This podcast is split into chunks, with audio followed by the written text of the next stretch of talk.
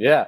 So I, in general, the the Gen Xers and and the voices of that generation were reacting to a dominance in the culture from the 1980s of basically like right wing moralism and consumerism, right? I mean, that was the whole, you know, the 80s was like this unbridled kind of uh, consumerist culture and, and plus married with like Reaganism, right? So these these sort of disaffected young men who were disgusted by the dominant culture at the time revolted in a in a way that was purely on aesthetic grounds, right? Yeah. Um, it was what you wore. It was how you consumed media. It was like what you thought about right wing pieties of you know you can't you can't use bad words you can't use blah blah blah you know? But it was devoid of any sort of political content. Yes. Right? They didn't they did not have a very sort of politics. Um, and that that's a very dangerous thing when you're kind of revolting without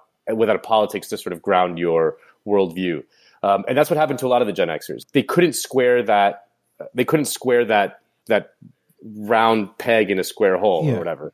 You know they they they they sensed that, that something was wrong but they didn't have any answers to it. They, they and they all struggled with their own success, with selling out, Yes. which was like a huge '90s Huge thing, right? thing, yeah.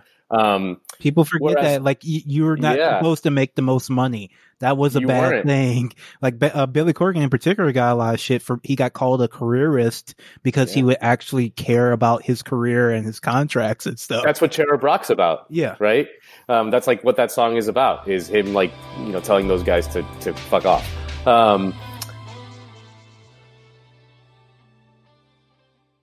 Like what you hear? Want to hear more? Check us out at patreon.com slash struggle session or sesh.plus or strugglesession.substack.com for all our public episodes commercial free as well as hundreds of bonus episodes. Thank you to all our listeners for holding us down five years strong.